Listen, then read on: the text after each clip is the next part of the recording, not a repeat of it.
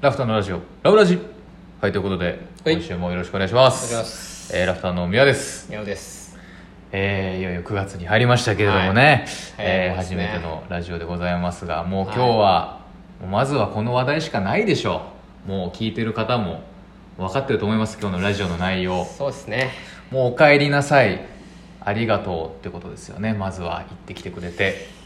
いやいやいやまああれですよバスケスペシャルいやワールドカップ日本代表ね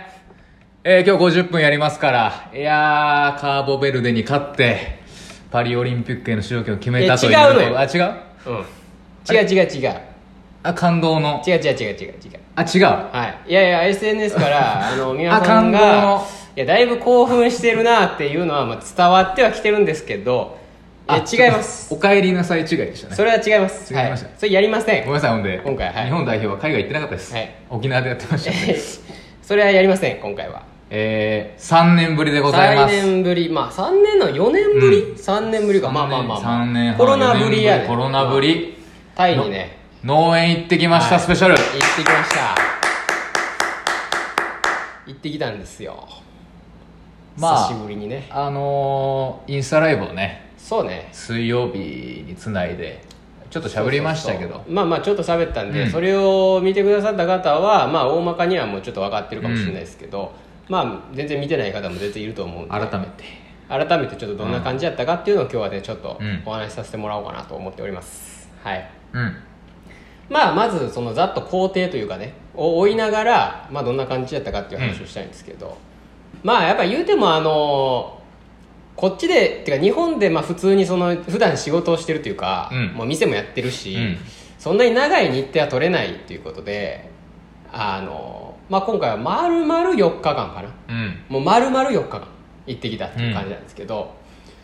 えー今それこそねなんでまあじゃあ行かへんかったんかっていうのはあのーやっぱりコロナで、うんそのタイは結構早い段階で何もなしでいいってなったんやけええフリーど、パスになりましたけそどうね日本側がね水際対策やってうんうんて、で要は帰ってくる時に現地で一回、う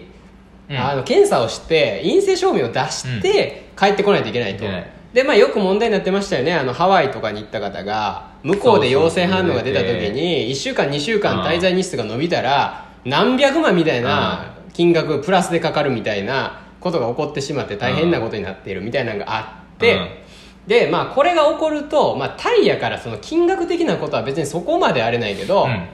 あのやっぱりそのじゃあ2週間帰ってこれませんとかってなったら、いやどうすんねんみたいうんなことがやっぱりあってですねでその辺のことがやっぱり気になってしまってでなかなかまあちょっと、ね、春先とかうんも結局バタバタちょっとしてたりとかして、なかなか行くタイミングがなかったっていうことで、まあ、今回このタイミングで行くといううんことになりましたでね、まあ、まず飛行機のこと言うと今あのベトジェットエアっていうのが、うん関空から直行でチェンマイ出てるんですよねズドンそうでこれは結構大きくてね、うん今まで直行便じゃなかったから十何時間かかるみたいな感じだったんやけど、まあ、今回直行便が出てるからこれで行ってみましたはいただ朝のね10時月曜日の朝の 10, 10時じゃない9時うんうんにフライトってことはやっぱ国際線乗る時で2時間前には空港着いてたわけうんあの搭乗口が混むからね2時間前推奨ですそうそうそう大体そうなんよ、まあ、1時間前で正直駆け込めるっちゃ駆け込めんやけどけどあれ結構ねもろもろやってたらね1時間ぐらいかかんのよもう搭乗口い行やく1い時間前に行って乗れんかったら文句言えんわうん、1時間前はね、うん結構怖い国内線やったら1時間前ぐらいについてたらいいかもしれんけど、うん国際線はねやっぱなんだかんだでね結構かかったりしてあのーまあ混んでたりするとマジでやばいから、うまあ、2時間前に着いていくっていうのが推奨されてて、まあだから2時間前に着きたかったら7時に着かなあかんやけど、俺んちから行こうと思ったらさもう始発が間に合わへんわけんああ無理やな結構ちょっとあのちょっ京と都駅か厳しらいバス乗り換えてとかって思ってたらもうね7時半とかにしか着けへんわけ最速で、始発で行ってもだから今回はちょっと前乗りしてうんあの初めて関空のあのファーストキャビンああ直結してる、ファーストキャビンに泊まりましたファーストク泊まラっスたことあるないないよフなァーストクラスをイメージしたというそうそうそううそうそうファーストキャ ビンファーストキャビンにもねあの取ったらビジネスクラスとファーストクラスだったのあそうなんやであのグレードがあ全部ファーストじゃない違う ええビジネスクラスはもうあのまあまあ言ったらベッドだけみたいな広さあえー、っとカプセルではないカプセルみたいなもんなんやけどでも上には積まれてなくてうーんでもみんな同じ通路に沿ってバーって並んでんやけあど、あはいはいえはっいとはい、側は結構しっかり囲われてるはいはいはいはいで入り口のとこだけこうカーテンで間仕切らあーなるほれどてるだからまあでもそんなに他人の気配を感じることは、まあ、はいそこまでなはいはいいはいはいけどビジネスクラスはそんな感じでファーストクラスはえっ、とねもうちょっと広いっていうかうんベッドプラス、まあ、ベッドの半分ぐらいのスペースがさらに横に空いてるあー結構忠実に機内だなそうそうそうそうそうっていう感じなんようんあで大浴場がついててあーいいねでまあ今閑散期で、まあ、そもそも行きのバスがあの今は俺一人やったよ乗ってん のいかんやろうな乗ってんの俺一人やっうん今は一番いかんたでしょで着いてえっ、とファーストキャビン行ったんやけど、うんまあ、ガラガラで、まあ、多分3分の1ぐらいしか埋まってなかったんよあーで大浴場も貸し切りでうん、うんうんで、まあ、全然余裕ほんまにもうなんか全然快適いいねうんまあ、ただこの入り口のカーテンがさなんか開閉に結構音が鳴るの、はいあれねわざとかなちょっと分かるようにしてあんのかなやっぱどうなんよね結構ねギューンっていうあいやわかるわかるイメージわかるめっちゃわかるギューンっていう音が鳴めるかっちゃわから隣とか向かいの人があのうるさいよねほら夜中とかにチェックインしてくるからさうん結構その音だけ気になるって感じでまあ出入りする人もいるしねやけど夜になまあ普通に56000円ぐらいで泊まれるから、あのまあ、全然そう思ったらまあ全然いいんですけどねうんでまあそこに泊まって次の日のまあ朝からあーの行きました、うんフライトに乗ってね無事トラブルもなく着いてうんあでもあのこれエアアジアと一緒で死ぬほど寒いんでそこだけ気をつけてください絶対に上着持ってた方がいいもうこれ確実にほんまに死ぬ死ぬ死ぬほんと体調悪なるほんまに死ぬからあのねほんまに着くまでに体調悪なるマジで、んリアルに風邪ひけるようんほんまに気分悪なる着いた時が、だからもう絶対上着持ってってください LCC かい国際線乗る時あ間違いない絶対持って行って、もう騙されたと思って持ってってくれもう、ま夏場でも、んどんだけ暑くても行く先が暑かってもこっちが暑かっても絶対持ってかなあ持かっんていた方がいいでまあ着いて今回ねなんか早く着いてお大体6時間かかんねんけど、うん5時間かかってないぐらいで着いたようわ巻いたな13時に着くはずが何があったあ12時前ぐらいに着いたよ、だいぶえ珍しいねうん、行き出まくってこと基本ないんやけどないめちゃめちゃ早く着いたよおお珍しいでえーっとそっからまあまあ、えー今回タイ人留学生のあのムーンを連れて行ってですね、一緒に行ってたんやけどそこからまあタクシー乗り換えてさっきホテル、うんいつも泊まってるナイトバザールプレイスにね、まずはまあ荷物置きに行こうっつってで道中、まあ、ちょっと喋ってたらそのもうバンバンデパートが潰れてるとおおでね、うんびっくりしたのは我々が行ってた時は、うナイトバザールプレイスってうんまあ名前のごとく隣がもうナイトバザールやる場所で、結構チェンマイの中で、まあ、い一番盛り上がるというか、割とこう何か所かあるこう、ん繁華街みたいなところの一つうんやったやんか、うそこやったら間違いないぞみたいなえ感じの場所やったやんかで今そうじゃなくなっててあれゃあれれあの場所がね閑散としてるおえ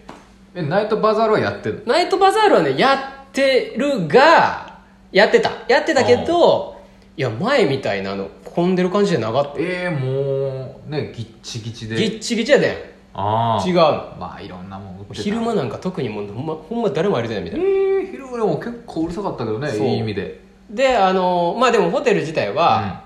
あのまあ、超コスパ良くてうんそあの、ね、550バーツぐらい泊まれるのよういいよね日本円にして2500円ぐらいなのこれ、うん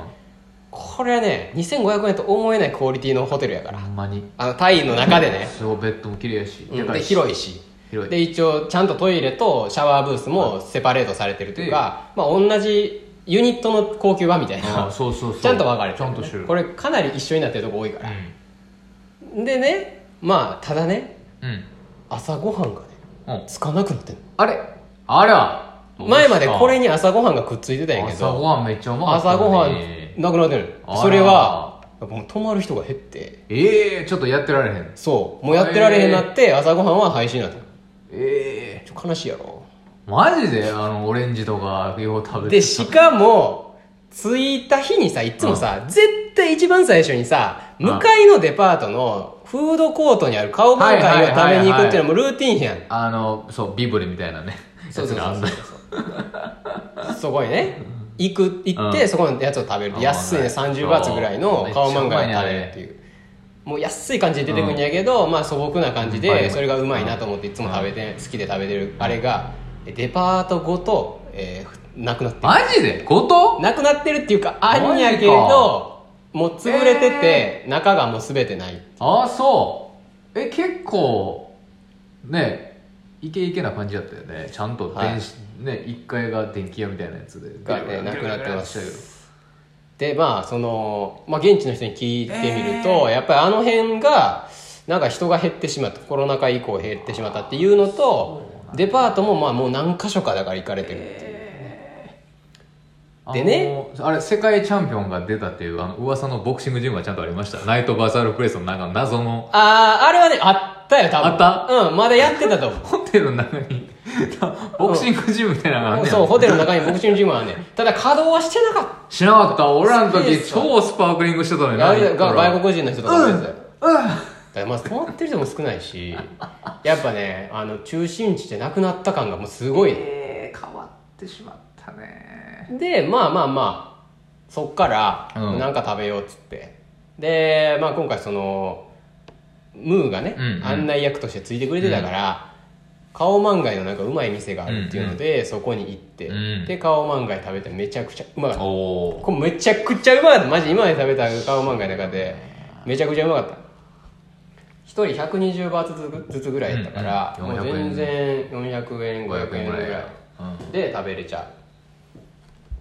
違う俺間違えたもうちょっと安かったわ7080バーツぐらいはだから300円ぐらい、安うん、で食べてでそっからね、えーまあこう、えー歩いてたら、まあ、やっぱりそのマリファナショップうん大麻ショップまねあこれはね日本でもそうそうそうあの話ー題の大麻ショップがねやっぱりもう葉っぱの看板がいっぱいあるっていうおおそこかしこにやっぱりねあちそょうっとパーって見てたらやっぱ並びに1個ぐらいあるっていうすごいねそれはそうやっぱり結構これがね大きくカカルチャーショックというか変わったねパッと見だから多分知らんかったら何屋さんなんやろうって気づかへん感じでもう自然とある変わったねうんでまあまあなんかそうやって歩きながらあのコーヒーショップを何軒かうんはしごしたんやけど、うんあのまずその印象としてはやっぱり前は結構コーヒーショップで前が多かったけど、うんうんななんていうのかなあんまりあのいや別に悪い意味で言うんじゃなくて、言葉を選ばずに言うけど、あんまりだから勉強してないうんうん人が、うん今カフェ流行ってるしやろうみたいな感じでやってる店多かったやんか、うんう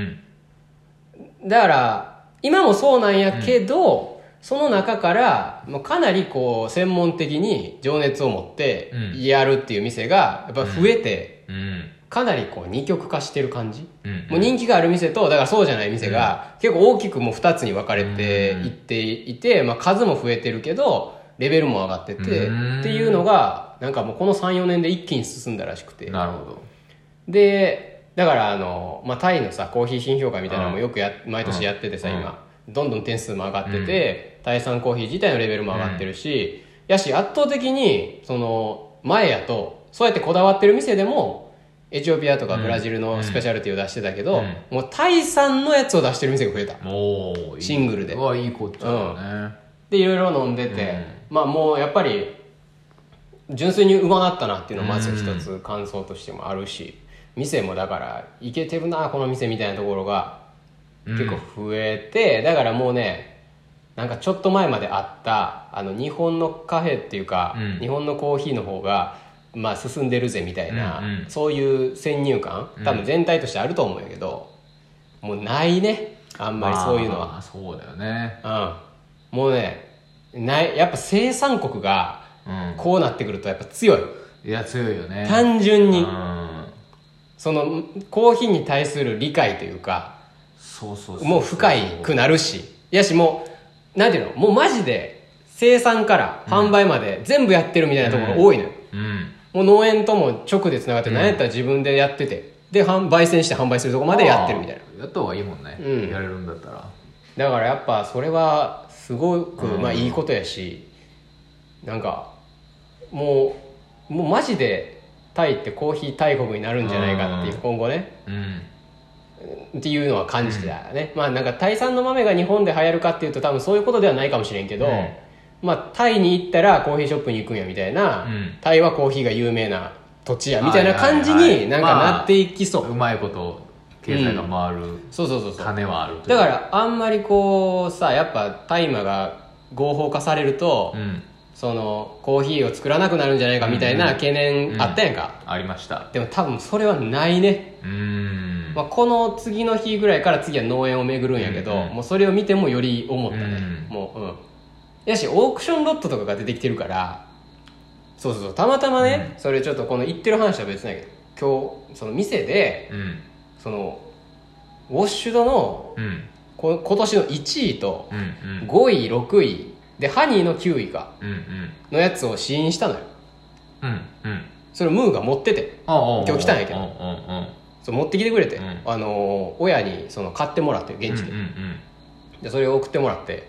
でそれを飲んでみたんやけうんど、うもんうすごいから1位とかさ、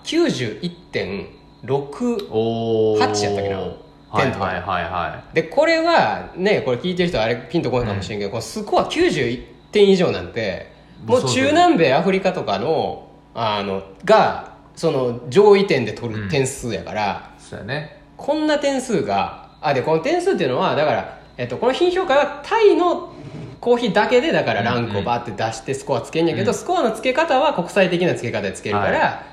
あのまあ、レベルとしてはだから同じ点数やったら同じぐらいとしていそうい、だねということなんやけどまあ80点超えがもうまあ基本的そにうおは墨付きスペシャリテおィ墨付きスペシャリティで80も5点以上になってくるともうとコンコンマそうそうそうそう1が結構でかい差といううんうんか85.0と85.1でもう値段変わりますとかねそうそうそう順位が入れ替わるっていうで85から87の2点がもうな感覚で10点ぐらい離れてるかいやそうそうらそうもう変わらないですよ85ぐらいまで来るともう1点上げるの結構厳しいというか、で90乗るんはもうほんま感覚で言うと 100, 100点にも近いいやそうそうそうそうそう100って点差で多分出えへんから、あの偏差値みたいなぐらいの感覚そうそうでそう見てもらったらいいかなって思うけど、うんでで91やそうもんね85を超えるともうトップスペシャリティだよもうかなり、かなりっていうかもうほんまにまあ普通に多分飲めるレベルではもう一番上位ぐらいやねんけど、うん90超えてくるともうトップオブトップやから、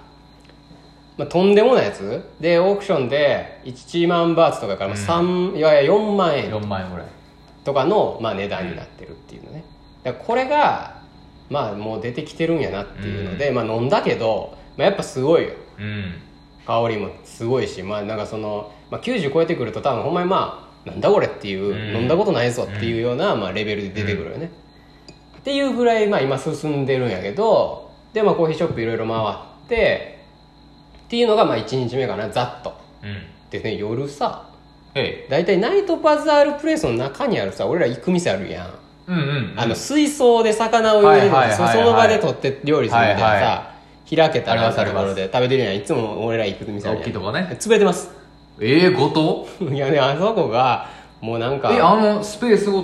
とのねスペースはここやったやろなって場所わかんやけど、うんそこは全部なんかちっちゃい屋台みたいなのがこうダーって並んでへるー感じ、フードコートみたいにあなっててそだからあの店もないうなんかね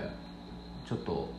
テテニスコート台ぐらいのところにもうビーチで置いてあるような椅子とテーブルがいっぱい置いてあってなんでかわからそこでこうんけど食べる俺ら好きでなずっと行ってたずっと行ってたこのなあえじゃあもうあこのカレーはないんやグリーンカレーあ好きやめっちゃうまいないですえあのエリアのさ隣にあったピンク色のあの俺らがいかがわしいってずっと言ってた店あああのエリアねなんかバーみたいなエリ アねバーみたいなエリアいかがはあわしんいのよよああるただでも店が一緒かどうかがあーそうわからないでもバーエリアはあるよあるんやなんかサッカーとかがついてるやつやろあそうそうそうあそこあんのよああこあるんやあのあんのよあー変わってるね変わってるよもうえー全あ然のあのグリーンからどこで食えるのじゃももうねうもう変わってるなんかか廃業しちゃったあのさ物価が上がってるとか正直そんな感じしねうんでだって昼ご飯もさ高くて60バーツやし、うんやっぱ普通に地元の店行ったらねやしまあ安かった3040バーツまあ、結局とんでもない外貨で稼いでたってことやねそうそうそう要は俺らが行った時もだって外国人ばっかりやったもんうんね、でだからあのね町自体が経済成長してて、うんすげえなんか物価が上がってるぞみたいなことはやっぱないのよ別うに、んないんやけどそのだから街並みが変わってるというかやっぱテナントとかがもうマジで変わって るまあだから単純に太客がいなくなっちゃったっていうねコロまあナ単で純にだからお客さんが来なくなまっずはうんて既存の店が1回潰れていってえでまた回復してきたからって新しい店が入って新しくなってるっていうって感じだよねただただその店の新陳代謝が起こったっていうっていうちょっと物悲しいよねいや物悲知ってしいる知ってる身としてはね、うん、でねまあまあまあそれはしょうがないなと思いつつねあの、まあ、次の日は朝から赤浜コーヒーに行って、赤浜コーヒーってまあ今やもうチェンマイでもね、かなりトップのもう今え4店舗とかあるのかうん、店舗なあって先週言った神楽坂ねほんで東京ああそう東京にもか神楽坂にあるし、もうかなり有名な、あのコーヒーショップ、うんチェンマイでは多分一番有名なんじゃないかっていうぐらいのコーヒーショップなんですが、赤浜コーヒー行ってで、まあ久しぶりにジェニーとうんあーリーさんに会って、ちょっとそこで喋って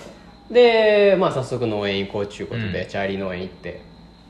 チャーリー農園はだからチェンマイから車で4時間5時間ぐらい行ったところの、チェンライのさらに山の方やから、うんまあ、結構遠い遠いねねまあ、いつも車でね今回うもあの相変わらず送ってもらってで忙しいのにねもうリーさんもさ、わざわざまた毎回し、ね、車で送ってくれるしそうよありがたい全限区り間運転よ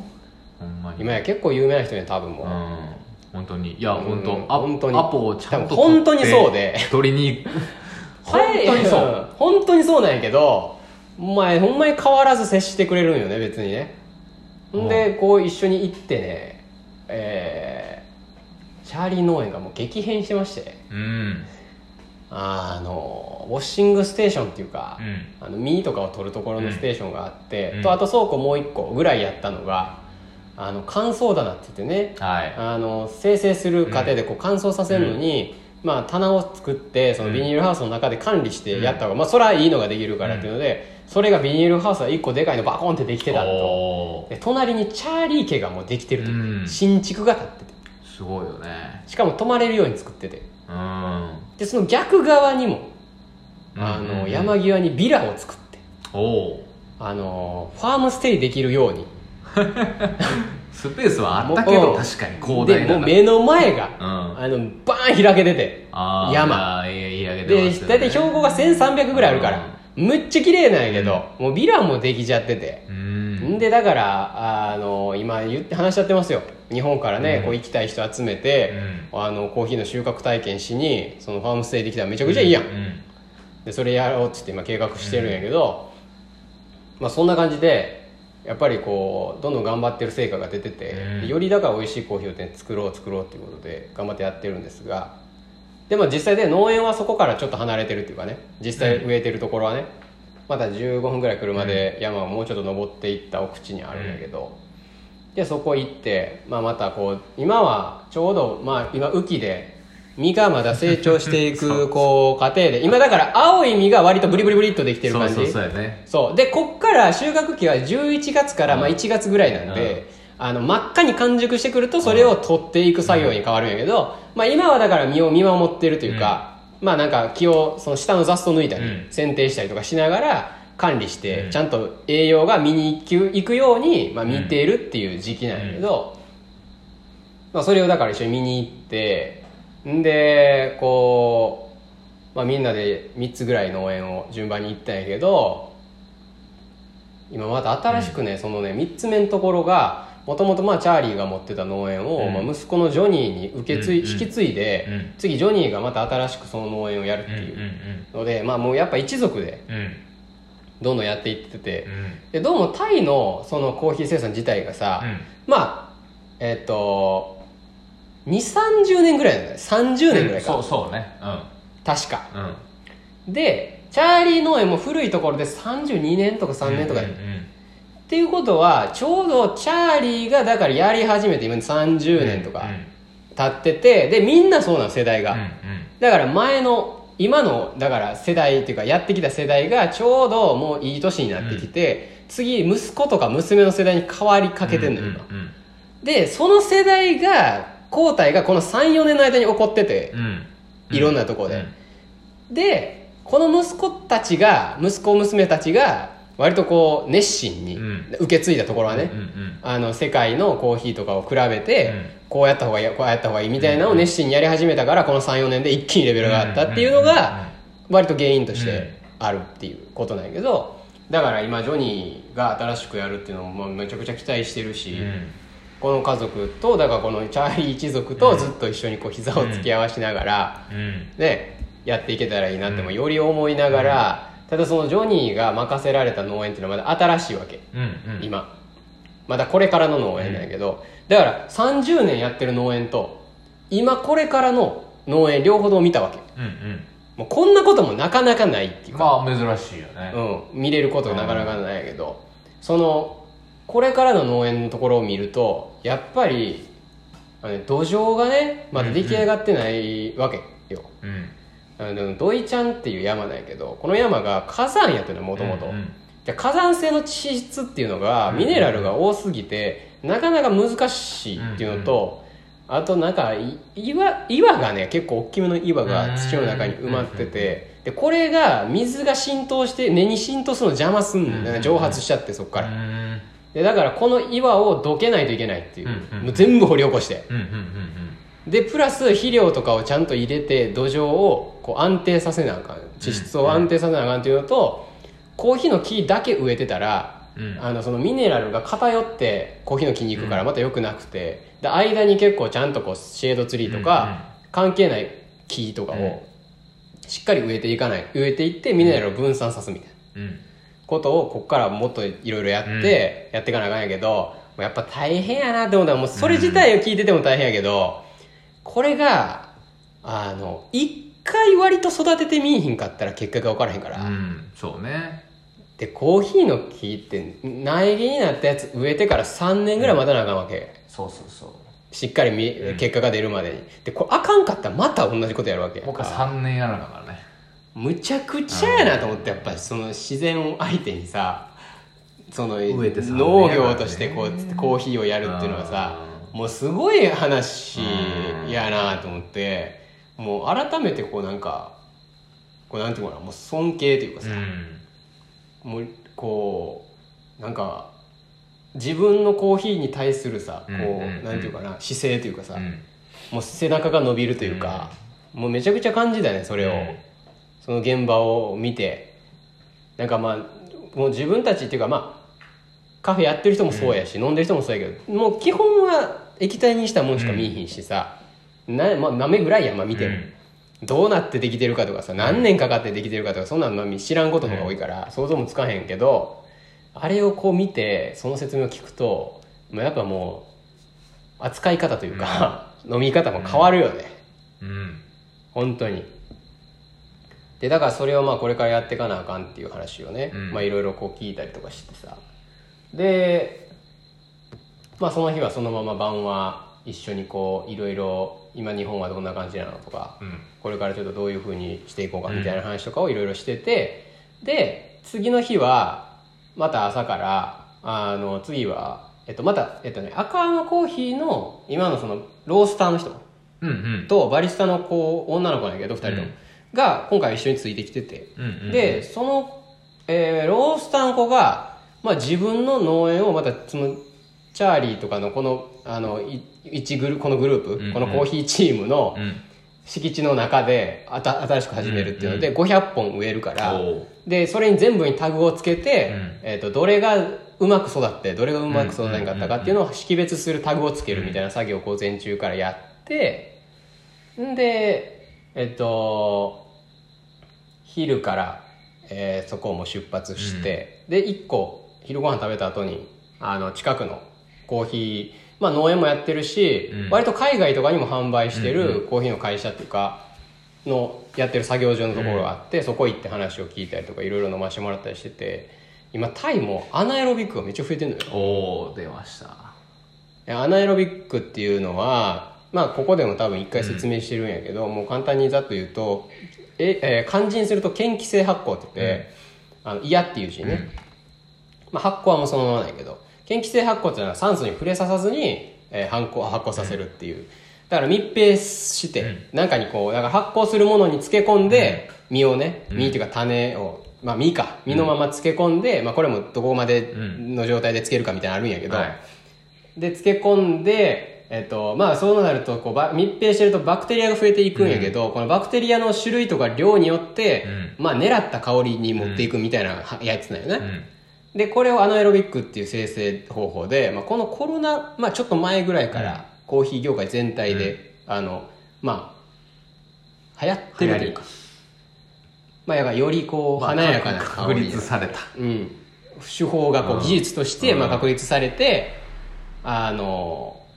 まあ、かなりだから特徴的な香りになるといはうものなんだけど、これをまあタイでもやっててね、うんでだからアナエロビックでしかも何につけるかっていうのもいろいろあって、うんそこで、えっと飲ませてもらったのはもう麹日本のうんうん塩麹とかうんの麹、まあ、発酵やし、うまあん麹使って発酵させる方法と、えっと、モストっていうコスタリカとかそっち系でのアナエロでよく使われるうんあの物質があるらしいんけどでやったやつとかを飲ませてもらって、うん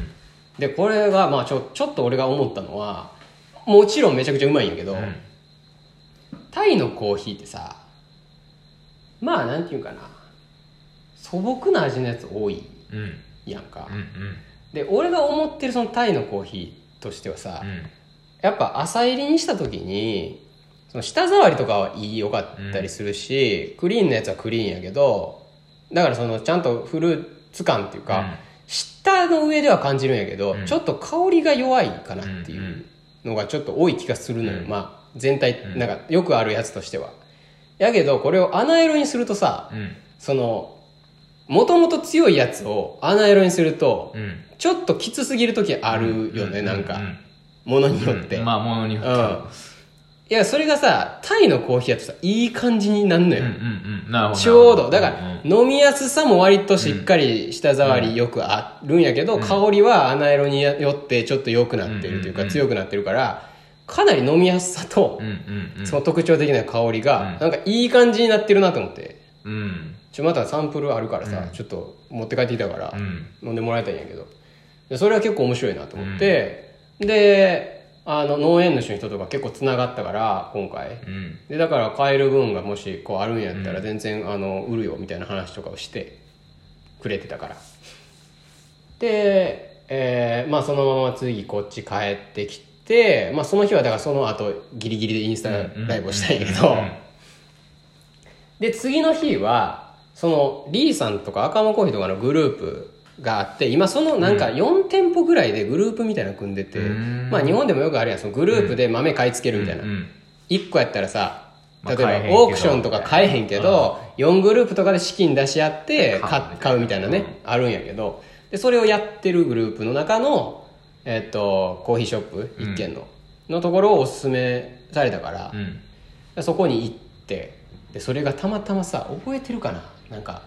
うん何回目かの時に行った、チェンマイの中であの、うん美術館とか博物館にめっちゃ行った時あったんよあはいはいはい俺が行きたいっつってうん行ったねでその中でうんチェンマイ博物館みたいなの行ったの覚えてる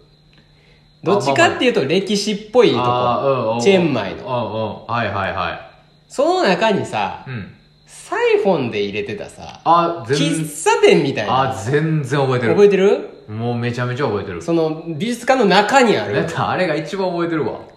なあの真ん中吹き抜けになっててそのサイドのところガラにガラって開ける店そうそうそう結構 さ日本にも何やったらありそううんな喫茶店みたいな純喫茶みたいな雰囲気のうん俺サイフォンあるんやって思ったもんな覚えてるやろ、うんでしっさかり覚えてるそこがさうんもうまだ嫌な話やけど一回潰れててさありゃテナントが入れ替わっあてららその店が入ってるのよそのおすすめの店って言ってたところおーが、へ今ねうんでちょっと内装もカウンターの向きがさ、えっと、入り口に対してこうやったと思う、うんこうやったと思うんやけど、まあ、こうって分からへんかこれラジオまあまあこうやったと思うけど、うんうんここうになっててーはいはい変わってまそしうた変わってましたふ向きが変わってたはり、い変わってましまあやってる店が変わってんやけど、うんまあその店行ったら、まあラインナップ全部タイの、まあほぼほぼ店、あの豆で、シングルの。で、まあウォッシュドからハニー、ナチュラル、うんアナエロまであるみたいな。うんで、まあ2種類飲ませてもらって、まあやっぱうまいなみたいな感じやったんやけど、たまたま、その時にあの、まあ、男性入ってこられて、うんもうカウンターのとこに座ってはったら、うんうんまあ、そのその一緒に行ってるムーがさ、うんうんてかタイの人ってさ初対面でもタイ人同士ってめっちゃ喋るやんああめっちゃ喋るめっちゃ喋る日本じゃありえへんことやけどさめっちゃ喋るタクシーの運転手さんとか、うん店員さんとかとめっちゃ喋んのよ、喋るタイの人って初対面で、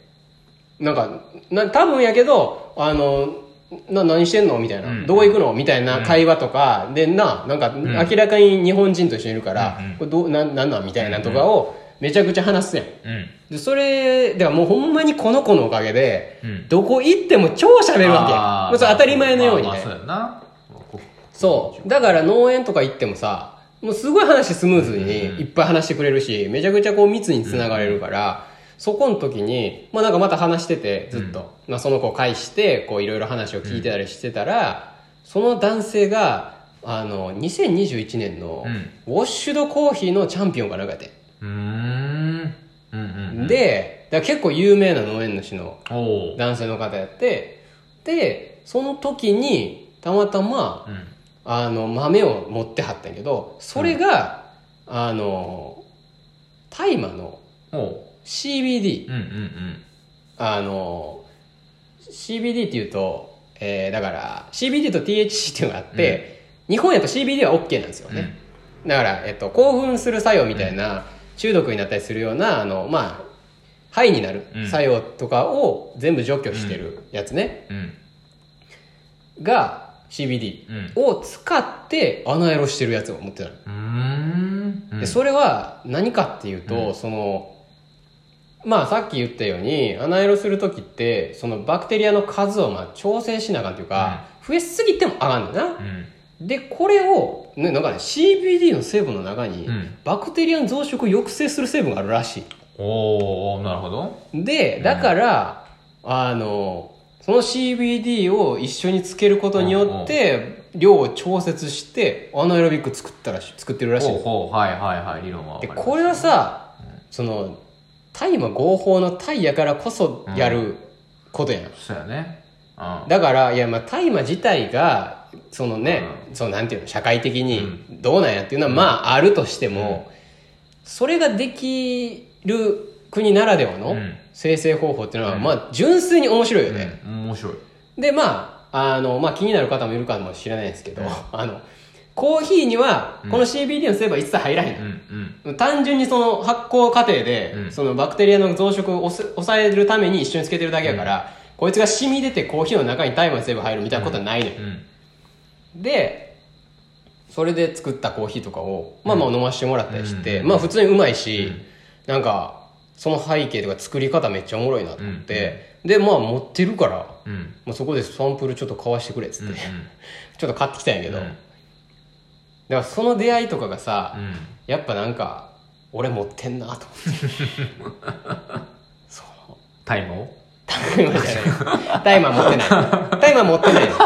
タイマー持ってないんですけどね所持したらアウトですからねそう所持したらダウトやしいやいやいやあれやでで日本人あれやからねタイってやったらあかんからねそまずうねああかんからね基本あかんよまあみんななんかやりに行ってるという噂をいっぱい聞きますが、基本的に日本人は海外でもうダメやから、違い方言じゃないですからねそうダメやから帰ってきたら魔除けにかあのめちゃくちゃ吠えられる吠えられるよ可能性あるからね気をつけてください皆さんお気をあつのけくだねさい黙って出されたクッキーに入ってたりするからねそ今向こう OK やからヘンプが入ってるクッキーとか全然あるから知らずに食べてる可能性あるからう結構ごちゃごちゃらしいよ、CBD と THC が向こうではそうもうごちゃごちゃやから CBD ショップって言って THC 出してる店も全然あるらしいからねニュースによると全然あるよお気をつけくだださかいら気をつけてくださいね、うん基本ダメですからうね、んまあそのコーヒーのこれに関しては全然大丈夫なコーヒーやけど、うん、基本タイマーダメやからねでまあだからそれ出会いがあってさおーでまあ連絡先ももちろんちゃんと聞いてさ、でだからこう面白い出会いもいっぱいあって、でまあその店の人とも仲良くなってさ、なんか今回ほんまにそういうなんか結構いろんな農園の人にと出会って、うんいろいろ話聞いたりコーヒー豆まあいろいろサンプルを持って帰ってきたんやけど、うんうん本当になんかいいいい回やったね、なんかそれはあの今までがそんなに手応えなかったとかじゃなくて、ただやっぱ一番大きいのはこれムーがいたことねうん、まあ、それは大きいね。まずやっまずぱ、日本人の俺らだけで言ったら、ここまでの話にならへんのよ。うんちょっとね。やし、やっぱ喋らへんかったらそこに座ってるこのおじさんがさ、そういう人かどうかわからへんしさ、なんかそこまで密な、その、なんていうのかな、話し合いはやっぱりしにくいところがあるから、言語の壁とかもあるし、だからそれが結構ほんまにありがたくて、でずっと横でさ俺がさもう質問しまくるわけよ、こうムーにさ、なんかこう まあコーヒーのことだけじゃなくて、大抵物価どうなんとか、国の情勢どうなんとか、なんかそのまあ単純にな間でこうお寺とかも行ったりして、お寺とかでそのこれなんでこの形になってんのとか、うんうんでもまあ真摯に答えてくれるわけ、うん。でこれ分からへん時はすぐ検索して、うんこいつがすげえいいやつやってさ、うん本当にありがたかったよね一緒にうん。うん。行けたのはう、ん。まあでもその彼自身もめちゃくちゃ喜んでくれててうん。あの、まあ、なかなかさその俺より多分そのリーさんとかに対してさ、すごい人やっていう感覚あるや、うんん。まあ、もちろんささ。でだからそういうひ人がさわざわざ車で送ってくれてうん農園一緒に行けてさ、うんずっとその丸々2日間行動を共にしていろいろまあ直接いろいろ聞いたりも話もしてたし、だからそれはやっぱ、まあ、その時1日目の晩とかにみんなでジョニーとジェニーとリーさんと、うんまあみんなでなんかほんまによくここに来たなっていう話をね、うん。うん。したりしてて、うんあの一番最初にさ最初ね。よくしてる話やけど、その農園歩き回ってチャーリーさんをねうん。こう名前だけ頼りに人に聞いてさ、歩いてジョニーがその迎えに来てみたいうな、ん。そのジョニーも全然その時のこと覚えてるし、まあ、当たり前やけうど、ん。最初にやってたのはジョニーにやってるからねそ息子のねう。バギーで降りてきましたからね。原付みたいなやつ。結構バイクでバカガガいやだガかガ今ら本当は降りたらあかん坂やったけどね。あのよう、原付で。いやだからジョニーもだからよくほんまに来たよなって言って、ほんまにええんやんなっていう話をしてたんやけどもうほんまこのチャなんか久しぶりに会ってなんかますますこのチャーリー一 家とだからこうやっぱこんなによくしてもらうというかさ、普通やっぱありえへんことが起こってるんだなってあ改めてさ、なんまあかね。実感するのよね、ふとした時にうさ、ん。なかなかない。いだってタイ行くって言ったら毎回やって出迎えてくれて、みんなでなご飯食べて泊めてもらってさ当たり前やけどなんか別にあのさもうすげえ失失礼なこと言うつもりはなくさ、襲われるとかもないしさない。あなんか物を取られるとかさないそういうことも一切ないわけやんかなんか結構イメージとして、なあ知らん、まあ、言うたら知らん人の家に泊まりに行ってさ、まあなんか人によっちゃおようやんなみたいなまあ、その海外ですからね。あるやん。でしかもまああの辺ってさ場所によっちゃやっぱ危険な場所も全然まだまだあるっていうしね、カメラ奪われるとかさ、うん腕叩かれてだからそういう中でほんまにいい人にいい農園っていうかねいい人たちにうん。出会えてるんやなっていうのと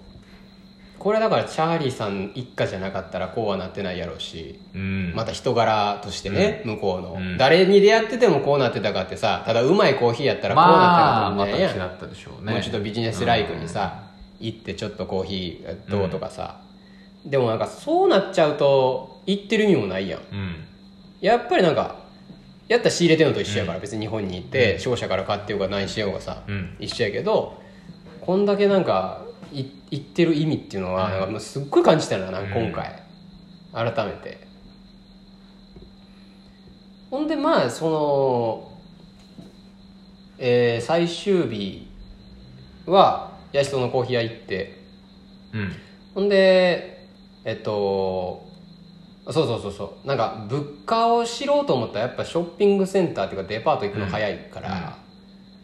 まあ、最後にそこ一番大きいショッピングセンター行って、いろんな、まあ、どんどういう感じなのかなと思って、日本にもある店とかがあるから、うんうんでそういうところで売られてるその金額を見るとさ、うん。一緒のものもあれば全然違うものもあるから、まあ、分かりやすく言うとユニクロとか、うん。うん。ユニクロのウルトラライトダウンってうん。え日本で買ったら今56000円ぐらいえー、どう、えー、今いくらなんやろそんなもんでもそんなもんやユニクロで5桁は見んもんな1万いかへんやろな絶対5桁の商品は売ってないよねタイで買ったら1万2000ぐらいだよ確あか超えたね5桁はないと思うよだから基本的にやっぱねユニクロって高いうんもっと高いその日本で買ってるのは倍ぐらいですよ、うん基本全部の商品がだから全然安い店っていうイメージじゃないよね、まあ、例えばユニクロって、まあ、無印とかうも、んうんえっ、とね3倍ぐらいしたから値段うーんでも人気らしいけどやっうぱ、んうんなんかっていうような感じでまあいろいろなんか分かりやすくて、でそれを最後見てでえっとねムーのなんか知り合いの日本語の先生やってる子やってる人うんうんと最後ちょっと一緒に喋ったりして、で帰ってきたって感じですね、うんっていうようなまあタイうんやったわけですようんただほんまでも今回もちょっとまあ結構し言ったけどやっぱ農園での体験っていうのはもうほんまちょっとまあ単純にやっぱ冒険感すごいから、うんまあこれからちょっとまだ、うんあの俺自分の個人の SNS の方には上げたんやけど、まだ店のアカウントっていうかねラフターのアカウントで、あの現地の様子を多分写真上げてないから、これからちょっと順番に上げていこうと思ってんやけど、あのまあ日本じゃ全然ダメなうあんの車の荷台に乗って移動したい、ええああ一発アウトやねであと単純に標高1300400ぐらいの山って日本にもあるけど、うんやっぱえあの東南アジアの1300400の植生と、日本の植生と多分ちょっとちゃうから、ちょっと南国チックな木が生えてる中にこうエキゾチックなねちょっと感じになってるみたいなのがあったりとかして日本じゃやっぱ見ない景う色んなんよねその山とか森みたいなとこ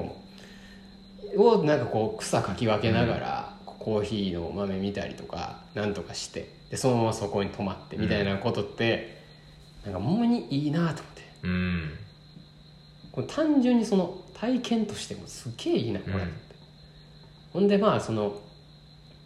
ちょその以前はそれをだから俺らはさうん大学自分たちが大学生の時うにんそれをして、うんい言ったらね、うんそんな感じのことをしてさ、まあ、もっと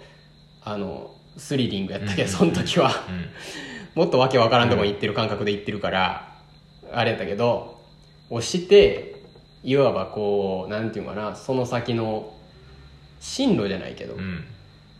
変わったわけやんか、うんまあ、うんすごい意識も多分その、なあの期間の間に変わってるしさ、で今回逆にこう人を連れて行ってさ、うんでもこの子もすごいだから行ってうんこうやっぱり仕事の仕方とか、うんもうコーヒー作りたい言うてるからねうん自分でうんそれぐらいやっぱり感じるものはさ多う分ん行ったらあるやんだうんからそれを多分これをねこれってもうほんま日本人のまあずっと教室の中で勉強してきた学生とかがいを連れて行ったら、めちゃくちゃさ、ああえーいろいろあるでしょう うん、いやそれは別になんていうかコーヒーの仕事をしたくなるとかっていうだけじゃなくてね、うん単純にうんだけじゃなくてやっぱりなんかこう実業としてのこうなんか素晴らしさみたいなのにも気づくし、実際こうやって手を動かしてさ、うん自然と向き合って仕事してる人たちがいるというかプライド持ってやっててね、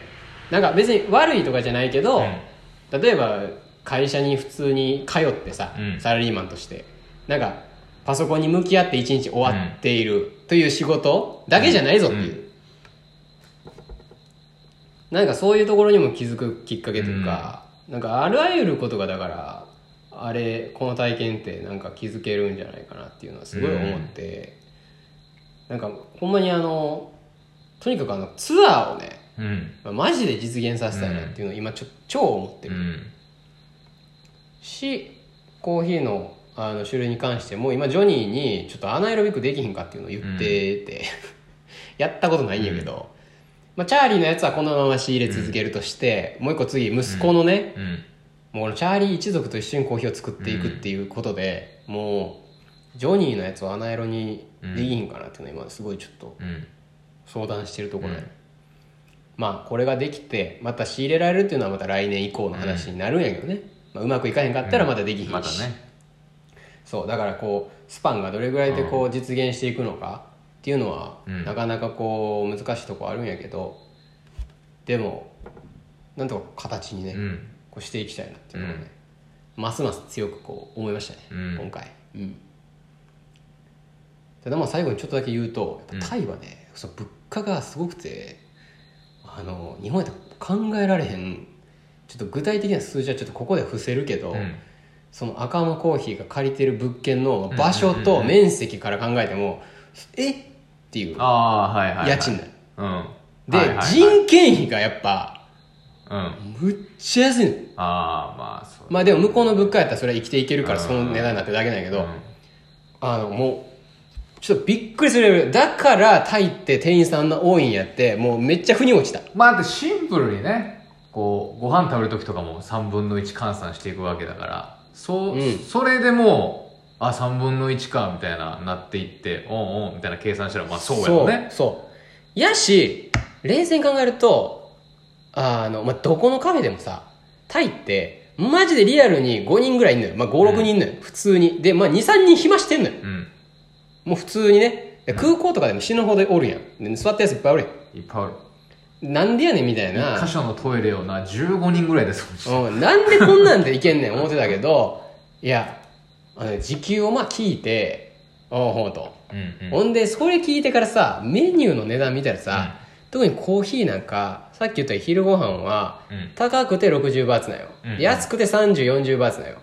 うんで、これはだからまあ、安いわな、普通に考えて。ただ、コーヒーの値段って、まあ、観光客相手にしてたり、結構、日本と同じぐらいの値段になってんのよ。カフェの。 600円フ取れるィルからタねーコーヒーの値段って。だからね、140バーツとかね、160バーツとか、まあ、場所によっては200バーツとか、なんよ、一杯、うんで、これ日本円にすると、別に600円、700円ぐらいだよ。で、これはだから普通に、この観光客からしたら出せない金額じゃないから、みんな全然飲むわけ。うんうんただ、そう考えると、だから、5、6人いんの、あ、余裕やなっていう。そうだだっねて昼ご飯一杯高くても60バーツのところさ、コーヒー一杯出してさ、140、60バーツだよね。でまあそうだね単純に3倍の価値買い価値があるとしたらもうだかめらっち、ゃ単純計算やけどね2000円ぐらいのもの売ってる感じになるもんね、うん日本にもうだから超ざっくりした計算やけどねそれをまあいわばコーヒー出すぐらいの手間で稼いでいだんだん稼ぐっていうのは、そりゃ56人いけるなっていうのはちょっと腑に落ちたし、ますますあのうわタイに店出してってういう、んあのいいよねあの瞬間はねまあそれは金額だけのねお金だけのことじゃなくて、まあ、やっぱり向こうにもあの何かしらの形でこうあればいいなって、うんまあ、余計思ったねあらゆる面においいいてよねうんほんまに人生捨てたもんじゃないなって思いましたもんタイに行った時にうんいろんな生き方があるしいやそうなんかいろんな時間軸の進み方があるし何を悩んでんだろうなみたいな日本でいやそうそうそうそう農園にいる時とかだからざらに2時間ぐらいやることない時間とかあるのまそあもう単純にで携帯電波つながらへんから、うもうその日本やったら多分 SNS とか YouTube 見ちゃう時間みたいなのが強制的に封じられるから、もうね自然と会話するしかあなのい山見てるしかないみたいな時間あんのよ山が喋りかけてくるからいねやでもそう喋りかけてくる本当にほんまに山が喋りかけてくんだよでその時にこれいや別にこれ座ってるだけでうん生きてるやんみたいなそうなんかそうそうそう、うん別にこれなんか生きれてるんやっていうね、うんなんかこの日本にいるとやっぱり何かしてなきゃいけないみたいな常にこう何かに追われ続けてるみたいなのがあるんやけどタイに行くとなんかうわーあるねこう広がんのよねそ生うき方みたいなんなか人生観として自分の時間をこうどうしても貨幣価値に換算してしまうというか、日本にいるとねてかまあ時間をお金と思ってしまうというかなんかねそう今いくら稼いでるとか、まあ、行動もそうやし自分の存在もそうやし全てがやっぱなんか価値があるのかどうかというかなんかねそういうふうにやっぱなりがちやけどやっぱねあの時間ってだからそれだけでもいいなって思う、うんなんかツアー的な感じでファームステイするとかって言って人連れて行ったら、絶対携帯使えへんからもうそうよねそういう強制的にそうなって多分最初は禁断症状みたいになるけど、なんかそれを超えるともうなんかあもうすることないこの時間で、もうめちゃめちゃ自分と会話できるというかそうそうそうほんまにであ時さ間はまあ別に学生だけじゃなくて大人やったとしてもさ、なかなかその体験をじゃあ45日で行って帰ってこれるってもうすごいないやん、コーヒー農園ってやっぱブラジルとか行ったらざらにな2週間3か3週間行かへんかったら回れへんって全然あるしさそれをまあそれぐらいの時間やったら取れるし、で行ってこう何もない時間で一緒に来てるメンバーとさ、なんか何でもなくこうなんかこう話し合ったりとかする時間ってさめちゃくちゃいいやん想像するだけでいいこんなんもうだからあんまりツアーとしてなんか作り込まずにもうな、うん丸投げでいいと思うもううんほんまにそうそういいらないいらないそんな逆にこう余白をいっぱい作って、何にもない時間をいっぱい作っとくっていうのは、めちゃめちゃいいまあ当然その前後1日ずつぐらいチェンマイとかで観光の時間は作ったらいいけどね、だからめっちゃやりたいなと思ってそれ、まあ行けるなら俺らも行きたいしね、でその一緒にこうなんか語ったりしたいよね、うんもちろん夜とか、うんまあ昼とかでうんも、めちゃくちゃいいと思うねんな、これなんとかだからねこのファームステイに関してはそんなに早いうちにこう実現させたいなと思ってて、もう今からそのねもし参加したい人いたら、マジ45日で行って帰ってくれるからもう丸々、いけるいけるそうだからあの長期休暇とかあったらもう全然それでいけるし、だからそのどういう日程がいいとかって意見逆に欲しいかったりするよね土日を絡まあしたそうそうそうそうそうそううそう土日絡まして普通なんでもない時いいでのかまあ3日間ぐらい取っていきた期いととか月金をぶち抜いた方がいいのかうんそうねうん、うん、だからその辺も聞きたいよね聞きたいっていうことで、まあ、今回ちょっと1時間うん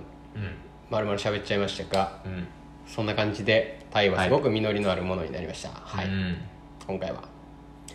ということでえ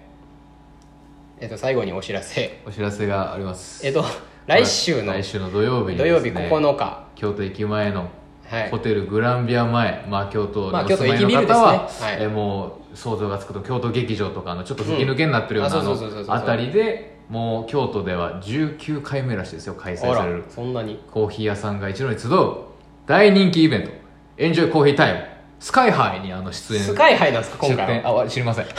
なんだっけななアット・ザ・ステーションみたいな アット・ザ・ステーションみたいな感じだったと思うはい、エンジョイコーヒータイム、スカイハイにスカイハイにえー出店することになりましたんで、ここの方だけですけど、はい、今回1日なんですけど、はい、そちらもよかったらあいろんな人気のねあのこそうそうそうう京都の有名な人気店がたくさん出店されるんで、はい、ぜひちょっと一堂に集うということですんで、えっと普通にいつも通り店も、空いてます、えー、全ての店がオープンしてますし、そっちにも出てますん出てでますし、まあなんか他のお店と一緒に回りたいって方はそっち行っていただいて、まあ今の話聞いてお店に行きたいっていう方は西陣でも鴨川でもはい来ていただいたら全然大丈夫だよね、っていう感じですねはい、はいはい、以上以上終わりです。じゃあ今週もありがとうございました。さあ日曜はじゃあまた来週日曜8時に笑顔でお会いしましょう。さよなら。